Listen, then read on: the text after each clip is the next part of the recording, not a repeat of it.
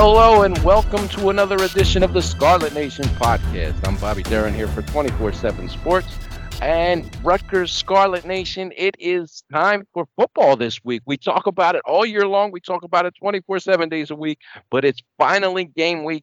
Uh, Rutgers will play Northwestern on Sunday with a noontime kickoff, the only game on in that time slot a, a national television audience will be watching.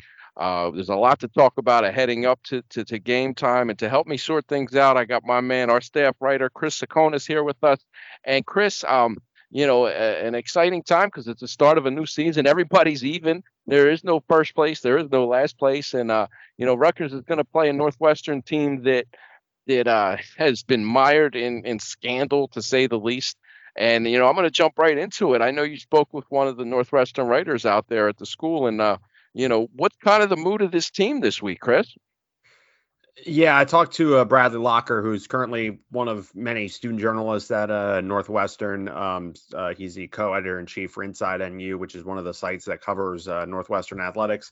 Um, and you know, in terms of the off-field stuff, um, you know, and, and, I got into it a bit more in a piece uh, that came out on Scarlet Nation earlier today.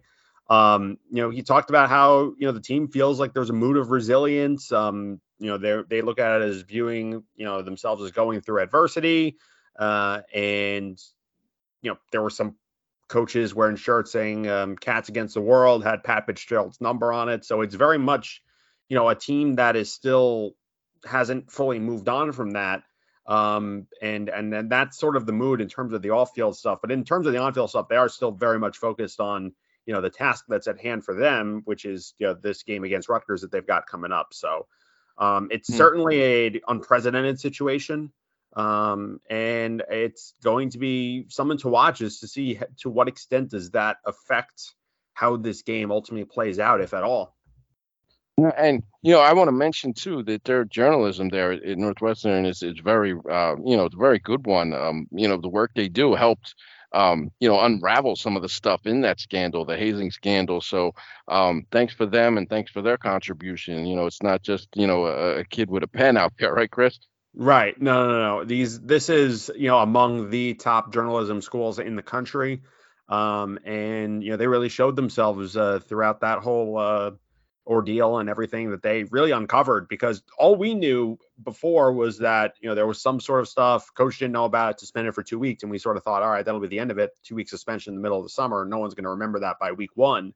But as it turns out you know the right people asked the right questions they dug a lot deeper and they found out there was a lot more than met the eye.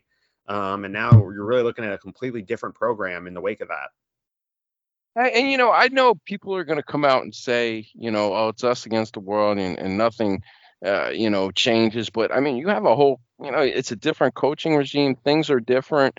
Uh, you have a new quarterback. I mean, you have to think there's a feeling out process. And, and Chris, this is a team that only won one game last year. We're not talking about a team that's returning a lot of marquee players and, and you know, shooting for a Big Ten West title. I mean, this is a team just looking for a win.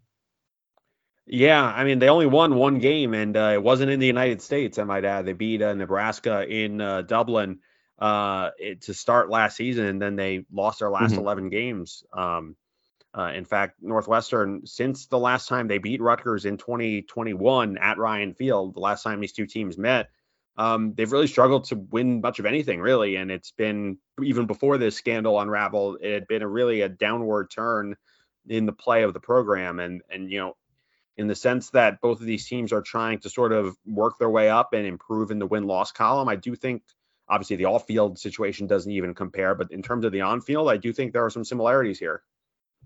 Yeah, and this this you know I wrote it earlier in the week. This is a must win game for for Rutgers in my opinion because you know every win is you need every win you can get playing that Big Ten East, Chris. And you lose this game, you lose it to a team that has quickly turned into one of the more um, unliked teams in college football, if, if I can use that term. And, you know, it's a team that you look on paper with all that going on, Rutgers should win this game. And if you lose it, not only do you lose, you lose in front of a national audience. And let's not forget, Rutgers football doesn't have the best reputation uh, from a national perspective, you know, because uh, you saw that with the with the different articles that came out through this expansion. Uh, so you know, this is a chance to show them, you know, show the country, look, you know, this isn't a pushover program, and and and I think if anybody has a chip on their shoulders, it should be this Rutgers team because uh, this is a team that has been one in thirteen at home against Big Ten teams since Greg Schiano took over. Uh, right here in front of the national audience with this program, Northwestern the way it is, Chris, I, I got to believe this is a must-win game. I mean, it's hard to disagree with that. I mean, if you look at just you know taking you know the off-field stuff out of the equation for a second, look at the back half of the schedule. It is not easy to say the least. Um, mm-hmm. And Rutgers is going to have to get the bulk of those wins if they are going to get to six wins. The bulk of it is going to have to come in the month of September. Um, and they do have a bit of a favorable setup in that you know they're playing you know all three of their non-conference games, Virginia Tech, Temple, and Wagner, all at home, and you have your your uh, Big Ten opener to start the season at home you really you only have one road game in your first five weeks of the season, and they're against you know you know the easier teams on the schedule. Um, Wagner obviously is in a different category altogether, but Virginia Tech has struggled in the ACC and Northwestern, mm-hmm. you know, struggling in the Big Ten. Um, so you also have to look at it just beyond the context of this game alone. That's a valuable stretch to get that many games at home against teams that you know are really more than winnable. They're a team that you could argue Rutgers should beat. Um, I, I do think that in that case, you know, that's a critical stretch for this, and it starts with this game. If you win this game, you've got you know good vibes. You've got you know a blueprint for you know what works in a game like situation. You can do all the camp and scrimmages and everything in the world. At the end of the day, nothing compares to a real game, and you get that confidence that builds week to week.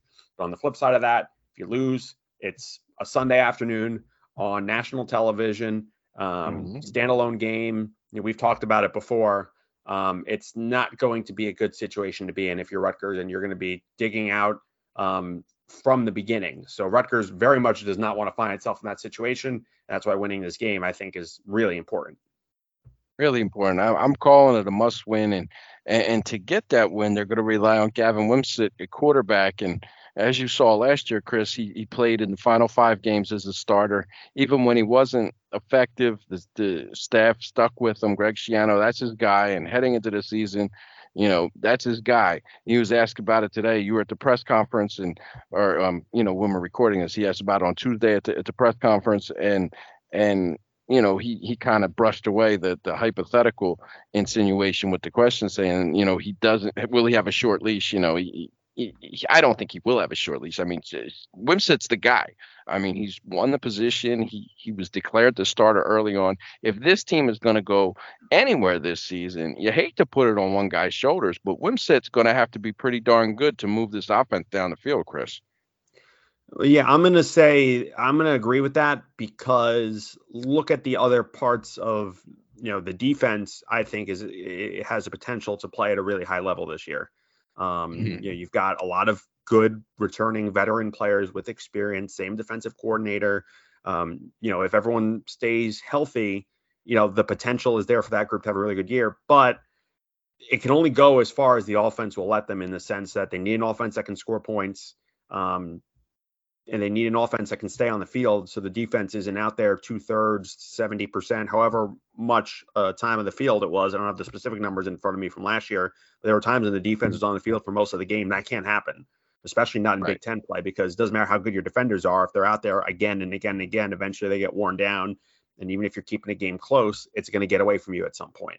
Um, so, right. it, and a lot of that does come back to the quarterback. You can only do so much running the football, especially in today's mm-hmm. Edition of the sport. You need an effective passing game, and I think the potential is there um, for Gavin Wimsatt to take a step forward this year. If the staff was confident enough to name him the starter before training camp even officially opened, it was the morning of Big 10 mm-hmm. Media Day. That tells me that that's the mood in the building, um, and uh, that from what they saw in the build up to that, that he was the best quarterback in the building. And you know, it doesn't look like that has changed, certainly from what Greg Schiano has said. And um, mm-hmm. You know that I think is how it's going to play out in the season.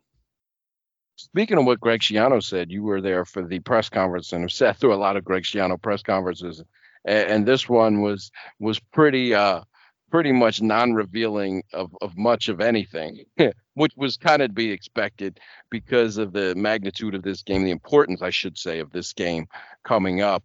Um, you know, and, and, I guess Chris, what I gleaned from it was, you know, it's a team that's going to rely on its defense, a team that is improving on the offensive line, but um, we're not, we're not going to get any secrets from Greg, and and he's not even going to reveal, you know, any injury updates until you know, before the game, as, the new policy requires Big Ten teams to do a student athlete availability report. Um, so we're not really probably going to find out. Uh, you know, we're not going to be able to reveal much of anything until game day. But I, I think, um, you know, it's kind of be expected. And and any other takeaways you got from from what you know Greg had to say to open the week? Yeah, well, I think the defense and the O line were two things. Um, I also thought, um, you know, the thing that stood out to me was, you know, and, and this goes back to what I was saying before about the the defense. Um, he's he talked about having a lot of veteran players on defense, and he said, you know, mm-hmm. he looks at it like a pipeline, and he feels like he's getting close to the end of the pipeline, and he shouted out a guy like Aaron Lewis as someone who's really developed physically and, and as a player as a whole, and has really taken a step forward. And now you you look at Aaron Lewis as you know, arguably the best player on the team and on the defense. Um, so I do think that was uh, relevant. I also thought, you know, it was interesting what he said about Northwestern um, in the mm-hmm. sense that, you know, he talked about some of their players and he said there are a lot of experienced players on it. They're strong up the middle. Um, the other thing he said that I thought was interesting is you look at their results, and, and this is a direct quote, quote, if you're looking at their results, I know you look, say it's 111, but when you really dig deep, turnovers are what killed them when they didn't turn the ball over, they're a very good football team, not much unlike us. If we can keep from turning the ball over, we've got a chance. I think that's about as much into the window of how Greg Schiano views this game as you're going to get, because um, of course he's not going to give away the game plan on the press conference uh, the week of the game. Um, but I do think that that is a pretty uncontroversial uh, way of describing this matchup, and um, and that goes the other way too uh, is you know if this Rutgers defense can get a couple turnovers or really rattle the quarterback, whoever that is that hasn't been named yet, um, you know I, I think that that is going to in large part determine the game. So that was the other thing that stood out to me um, was just sort of how he sort of broke down what Northwestern did last year. I, I thought that was interesting. You know, uh, in watching practice, and you could vouch for this as well, they spend a lot of time on turnovers, on you know takeaways, protecting the football. So we'll see if if all that work pays off because it's something that they really prioritize, and, and, we'll see you know how it turns out. And Chris, you mentioned a pipeline. Um, you know that pipeline is starting to build some guys who look like they could continue playing their careers uh, in the NFL on Sundays beyond this season. You mentioned a guy like Aaron Lewis. Uh, you throw in a guy like Wesley Bailey, Max Melton. It looks like they're starting to develop more NFL guys, and and I bring this up because Tuesday was cutdown day in the NFL, and it was not a good day for Rutgers alum. Is Christian Izien and Christian Braswell were the only two um, first year players, uh, rookies, I should say, coming out of Rutgers to make 53 man rosters. You know, you had guys like uh, Sean Ryan, uh, JD DiRenzo, Aron Cruickshank, Avery Young they they didn't make the teams, their respective teams, and you know, second year guys and third year guys. You know, you mentioned uh, Tyreek Maddox Williams, um, Willington Previlon was a was a, is not he's a I think third or fourth year guy.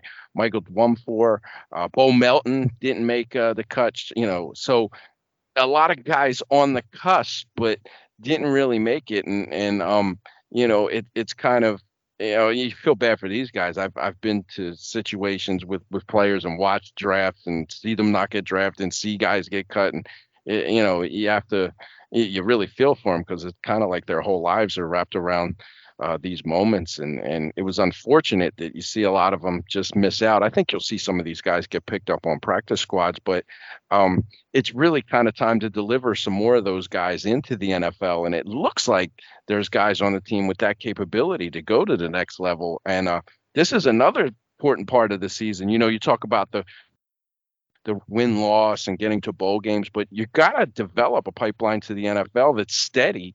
Uh, it will help you in recruiting. It'll help your you broaden your brand. It'll help your national pers- uh, perception. So, Chris, this is an important factor this year too, is to get these guys playing at high level so they can continue to play on Sundays and and really help uh, you know broaden the Rutgers reach.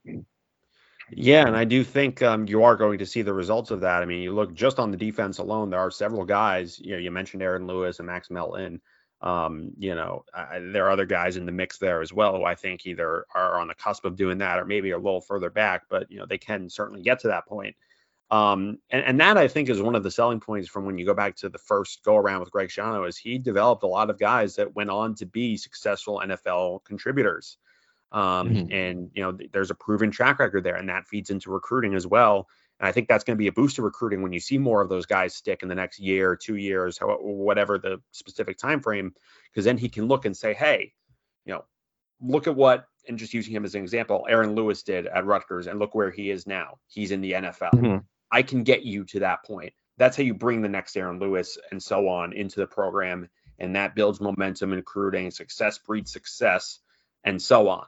So I do think that that is going to be valuable in the long run. And like you said, that's the other half of it, right? It's not just um, get to however many wins we want to get to this year so we can go to a bowl game, as important as that is.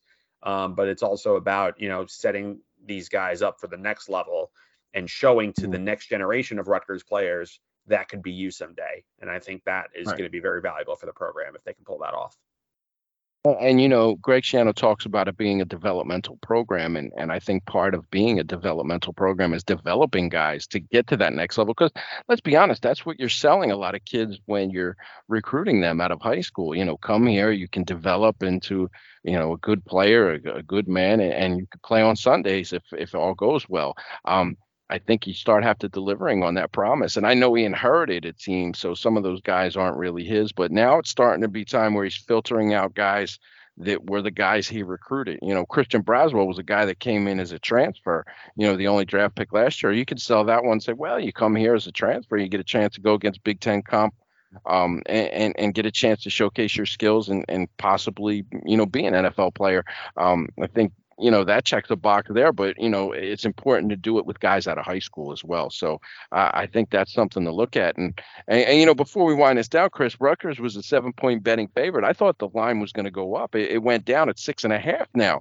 Um, there's people out there betting on northwestern. I mean i mean is this is this uh, is this a good bet? What's what's your what's your plans on that? Or what's your thoughts on that? Well, let me uh, start that answer with the disclaimer that um, any um, I, I, do not take anything I say as direct gambling advice because um, I'm not the guy you want to go to with that. Um, I had a hard enough uh-huh. time with intro to calc at Rutgers, but that's another story for another day. Um, uh, I, am a little surprised by that. I am. I mean, it's what is it, half a point uh, less than where it was huh before. Um, yeah. I, I almost wonder if part of that is, and again, I'm not you know too locked into this, so if if I'm wrong, please feel free to yell at me in the comments. I almost feel like there's sort of a counter momentum to, hey, I think, you know, some people who maybe don't follow either of these teams that closely say, hey, maybe Northwestern comes fired up and ready to play and they overperform, or, you know, maybe this looks like a game that could go in a different way. I don't know. I don't know. I I, I did I do agree. I, I, I thought I thought that was a little unexpected. I thought the line would have gone a little bit higher. Um, mm-hmm. But at the end of the day, what really matters is what happens on the field. So you know we'll have to sort of uh, see how that goes.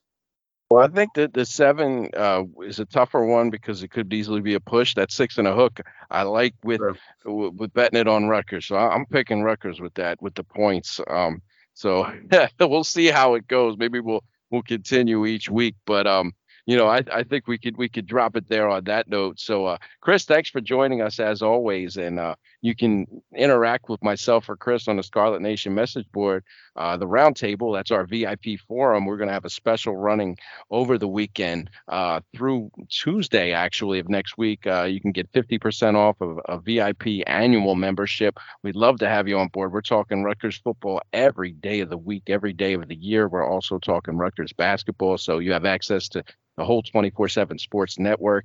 Uh, talked to uh, also Brian Doan, myself, Sean Brown, Chris Tsakonas, and uh, you know keep you going through through thick and thin. So thanks for listening. And for Chris Tsakonas, I'm Bobby Deren. We'll talk to you again.